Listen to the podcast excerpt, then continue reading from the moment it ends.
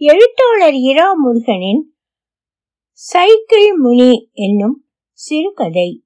ஒலிவடிவம் சரஸ்வதி தியாகராஜன். பாஸ்டன் எனக்கு ஒரு பாடை அனுப்பவும். பாலன் சொல்லி பார்த்து கொண்டான். ஏனோ சிரிப்பு வந்தது. அதையே பாட்டாக திரும்ப திரும்ப பாடியபடி திரௌபதி அம்மன் கோயில் பொட்டலுக்கு டயர் வண்டியோடு அவன் போய் சேர்ந்தபோது உச்சி வெயில் மண்டையை பிளந்து கொண்டிருந்தது. வண்டி என்றால் அதனும் வண்டி இல்லை. வெறும் பழைய டயர்.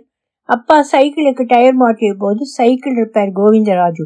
கடைக்கு கூட போய் பழைய டயரை பத்திரமாக வாங்கி வந்திருந்தான் பாலன். அதை ஒரு உடைந்த மர ஸ்டைலால் தட்டி அது ஓட பின்னாலேயே தானும் ஓடுவதே அவனுடைய டயர் வண்டி.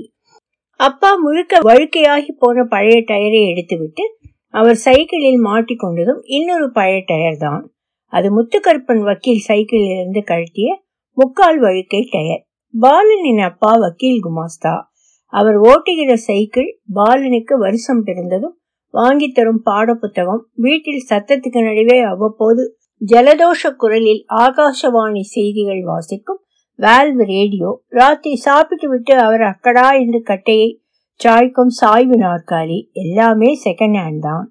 சாய்வு நாற்காலியில் சாய்ந்தபடி அவர் வெற்றிலை போட தெருமுனையில் செம்மை நாயுடு கடையில் கடன் சொல்லி குறைந்தது பத்து நிமிஷமாவது நின்று வெற்றிலை வாங்கி வருவது பாலன் தான் சில நாள் அபூர்வமாக அழுக்கான ஒரு ஆரஞ்சு மிட்டாயை எடுத்து சும்மா தருவார் நாயுடு. அந்த ராத்திரிகளில் அவர் ஜரியை வேட்டி கட்ட கெட்ட வாடையடிக்கும் புனுகோ ஜவ்வாதோ மேலே பூசியிருப்பார். செம்மை நாயுடு கடை வழியாகத்தான் டயர் வண்டியை ஸ்பீடாக விரட்டி கொண்டு பாலன் வந்தான். ரே தொங்கா எனக்கு போஸ்ட் ஆபீஸில் இல்லல் லெட்டர் வாங்கிட்டு வரியாடா? என்று நாயுடு கையை காட்டி நிறுத்தியதை லட்சியமே செய்யவில்லை அவன். ராத்திரி இன்னும் பத்து நிமிஷம் கூட நிற்க வைக்கப் போகிறார் போகட்டும் இப்போது திரௌபதி அம்மன் கோவில் பொட்டலில் தலைபோகிற வேலை இருக்கிறது. காலையிலிருந்தே வீட்டில் நிலைமை சரியில்லை. அரைப்பரிசை லீவு விட்ட நேரத்தில் கூட நிம்மதியாக விளையாட முடியாமல் வீட்டில் அழுகை சத்தம் அம்மா வயிற்றிலும் நெஞ்சிலும் அடித்துக்கொண்டு அழுதாள். பாடை சமாச்சாரம் தான் விஷயம் வேறொன்றும் இல்லை. காரைக்குடியிலிருந்து வந்த யாரிடமோ நாச்சம்மை அக்கா கடிதாசு கொடுத்து விட்டிருந்தாள். அவளை வீட்டு வேலைக்காக அங்கே ஒரு வீட்டில் சேர்த்து விட்டிருந்தார் அப்பா. எட்டு பிள்ளைகளில் நாச்சம்மை பாலனுக்கு நேர் மூத்தவள். பன்னிரண்டு வயதில் வீட்டு வேலை செய்யும் குட்டியாக அவள் காரைக்குடிக்கு போவதற்காக பாலனின் அப்பாவுக்கு மூவாயிரம் ரூபாய் தந்தார்கள். அதை வைத்து தான் இரண்டாம் அக்கா பூச்சூடலுக்கு செலவழித்தது. போன வருஷம் பொங்கலுக்கு ரெண்டே நாள் வந்துவிட்டு திரும்ப அவதி அவதியாக திரும்பிய நாச்சம்மை மொட்டை போட்டிருந்தாள். அதாவது போட்டு விட்டிருந்தார்கள். பாலன் அவளை பார்த்ததும் சிரிக்க ஆரம்பித்து அவள் அழவே சும்மா இருந்தான். தலையில பேன் பொழுது வராம சின்ன பிள்ளைங்களுக்கு மொட்டை போடுறது சகஜம்தானே? அப்பா சொன்னார். ஆமாமா என்ன செலவும் கிடையாதில்ல. என்றாள் அம்மா நாச்சம்மையை பார்த்து கண் கலங்கியபடி. நாச்சம்மை கொடுத்து விட்ட கடிதத்தில் எனக்கு ஒரு பாடை அனுப்பவும் என்று எழுதியிருந்ததுதான். வீட்டில் இன்று அம்மா குரல் எடுத்து அழ காரணம். எல்லா பாவாடையும் கிழிந்து விட்டிருந்தது அவளுக்கு. அடுத்த பொங்கலுக்கு வீட்டம்மா புது செட் வாங்கி தருவதற்குள் நாச்சம்மை வீட்டில் வைத்து விட்டு போயிருந்த அரக்கு கலர் பாவாடையை அனுப்ப சொல்லி கேட்டிருந்த கடிதம் அது. ஏழாம் கிளாஸ் பாதி படிக்கையில் நிப்பாட்டி வீட்டு வேலைக்கு அனுப்பப்பட்டதாலோ அவசரமாக எழுதியதாலோ பாவாடையில் ஒரு எழுத்து இல்லாமல் போனது. கூழோ கஞ்சியோ குடிச்சுக்கிட்டு புள்ள எங்கேயே கிடக்கட்டும் கூட்டி வந்துடுங்க. அச்சாணியமா எழுதியிருக்கா பாவி மக. மனசு கேட்கலையே என்று அம்மா பிளாக்கணம் வைக்க அப்பா இன்னும் ரெண்டாயிரத்தி முன்னூறு நிலுவ இருக்கே என்றபடி சைக்கிளை மிதித்தார் அம்மா சோறாக்காமல் அடுக்கலையிலேயே சுவையில் சாய்ந்து உட்கார்ந்திருந்தாள். அப்புறம் நினைவு வந்தவளாக கொஞ்சம் மோர் கழி கிண்டினாள் மோரும் புழு எடுத்து போட்ட அரிசி மாவும் கம்பு மாவும் கொஞ்சம் உப்பும் தவிர ஏதுமில்லாத அதுதான் அவளுக்கும் பாலனுக்கும் மத்தியான சாப்பாடு. அப்பா பெரும்பாலும் வக்கீல் ஆபீஸுக்கு வரும் கட்சிக்காரர்களை நயந்தும் பயந்தும் மதிய சாப்பாட்டை முடித்து கொண்டு விடுவார். திரௌபதி அம்மன் கோயில் சந்து விரிச்சோடி கிடந்தது. மூங்கில் பிளாட்சிகள் பாதி பிரித்து பாதி பிரிக்காமல் நடுவே சைக்கிள் டயர் திரும்ப திரும்ப பதிந்த தடத்தோடு வெயிலில் காய போட்டிருந்த பொட்டலில் கூம்பு ஒலிபெருக்கிகளை பிரித்து எடுத்து போயிருந்தார்கள். கல்லல் பெரிய முத்து விடாமல் பத்து நாள் சைக்கிள் சுட்டுகிறார் வடநாட்டில் காங்கிரஸ் பொருட்காட்சியில் ஒரு வாரம் சைக்கிளில் இருந்து இறங்காமல் சுற்றி நேரு கையால் தங்கப்பதக்கம் வாங்கியவர். வாருங்கள் வந்து பாருங்கள். உங்கள் மேலான ஆதரவை தாருங்கள். என்று நேற்று வரை அந்த ஒலிபெருக்கி அலறி கொண்டிருந்தது. ஒவ்வொரு தடவை சொல்லி முடித்ததும் வாராயன் தோழி வாராயோ மணப்பந்தல் காண வாராயோ என்ற பாசமலர் பாட்டு வைப்பார்கள். ஒரு பத்து நாளாக ராவாக பகலாக ஐயர் குரலில் மாங்கல்யம் தந்தண்ணா என்று எல்லார் ஈஸ்வரி சிநேகித பெண்களோடு செய்ப்பதும் தொடர்ந்து கேட்டுவிட்டு இன்று அதொன்னும் இல்லாமல் பொட்டல் கல்யாணம் முடிந்த வீட்டை போல களை இல்லாமல் இருந்தது. ஆனாலும் இங்கே இன்னும் சுவாரஸ்யம் மிச்சம் இருக்கிறது. நாளைக்கு காலை பத்து மணிக்கு அது உச்சத்துக்கு வரும். சைக்கிள் பெரிய முத்து பத்து நாள் சைக்கிளில் சுற்றியதும் அவரை பொட்டலில் ஆழ குழி தோண்டி அடுத்த நாள் முழுக்க புதைக்கப் போகிறோம்.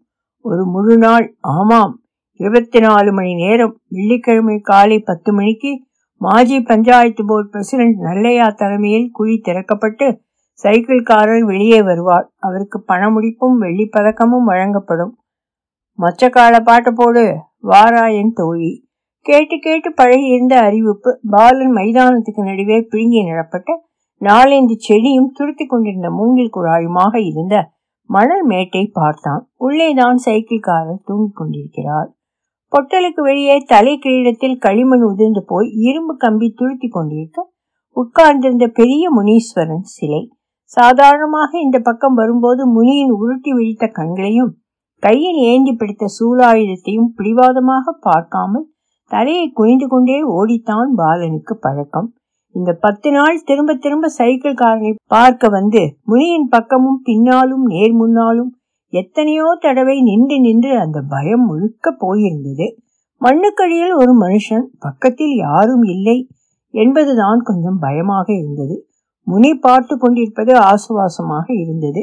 பத்து நாள் தோழன் டயரை உருட்டாமல் கையில் தூக்கி கொண்டு சிலை பக்கம் போனான் பாலன். என்னமோ தோன்ற அதை பக்கத்தில் வைத்துவிட்டு இரண்டு கையையும் குவித்து கும்பிட்டான். பாவம் ரொம்ப களைச்சு போயிட்டான். முனிதான் பாலனை பார்த்து சிரித்து கொண்டே சொன்னது அது. யாரு பாவம்? பாலன் புரியாமல் கேட்டான். சைக்கிள்காரன் தான் பத்து நாள் சைக்கிளை விட்டு உறங்காம சுத்திட்டு இப்ப மண்ணுக்கடியில படுத்து கிடக்கான். முனி பரிதாபம் குரலில் தெரிய கிசுகிசுத்தது.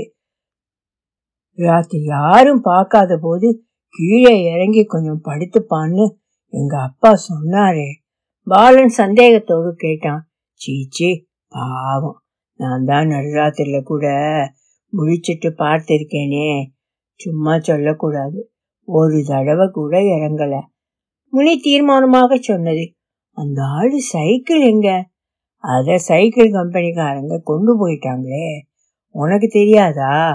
முனி சிரித்தது. செம்மண் புழுதிலே சுத்தி சுத்தி வந்த டயரே முழு வழுக்க ஆயிடுச்சு. ஒரு தகவலுக்காக சொல்லி வைத்தது. அதை கேட்டா சைக்கிள் கடையில கொடுப்பானா? என்னத்துக்கான்? சைக்கிள் சுத்திட்டு மண்ணுக்கு கீழே படுத்து தூங்குறானே. அவனுக்கும் உன்னைய மாதிரி ஒரு மகன் இருக்கான். அவனுக்கு வேணும் அதுன்னு முந்தானா ராத்திரி அவன் சொல்லிட்டு இருந்தான். முனி தலையில் நீட்டி கொண்டிருந்த இரும்பு குச்சியை வள்ளி கொண்டே சொன்னது. அந்த ஆளு மக காரக்குடியில வீட்டு வேலைக்கு போகுதா? இன்னும் இல்ல. பள்ளிக்கூடத்துல தான் படிக்குது. அவங்க ஊர்ல என் தம்பி இருக்கான் இல்ல. அவனுக்காக போன வாரம்தான் அந்த பொம்பளை பிள்ளைக்கு மொட்டை போட்டது. முனி சிரித்தது.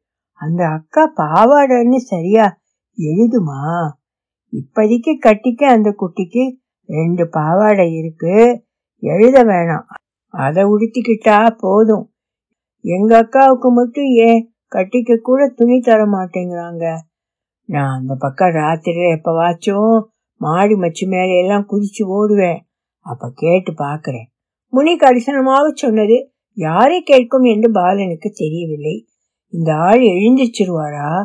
பாலன் மண்மேட்டை பார்த்தபடி விசாரிக்க முனி என்னமோ முனகியது. பத்து நாள் விழித்திருந்து சைக்கிள்காரனோடு கூட துணை இருந்ததில் அதற்கும் தூக்கமும் அசதியுமாக இருக்கும் என்று பாலனுக்கு தோன்றியது. அவன் மண்மேட்டுக்கு பக்கத்தில் மெதுவாக போனான். உங்க மகளை வீட்டு வேலைக்கு அனுப்பாதீங்க என்றான். இப்ப பணம் வந்துடும் அடுத்த மாசம் எப்படியோ போகுது. நாளைக்கு அவசியம் வந்துடு. உங்க அப்பாரையும் ஒத்த ரூபாயாவது எடுத்துட்டு வர சொல்லு. குழிக்குள் இருந்து சைக்கிள்காரன் குரல் மெதுவாக வந்தது. பாலன் தலையை ஆட்டினான். டயர் வண்டியை உருட்டி கொண்டு போகும்போது அக்காவையும் சீக்கிரம் அனுப்பி வைக்கும்படி முனியிடம் சொன்னான். அது தூங்க ஆரம்பித்திருந்தது.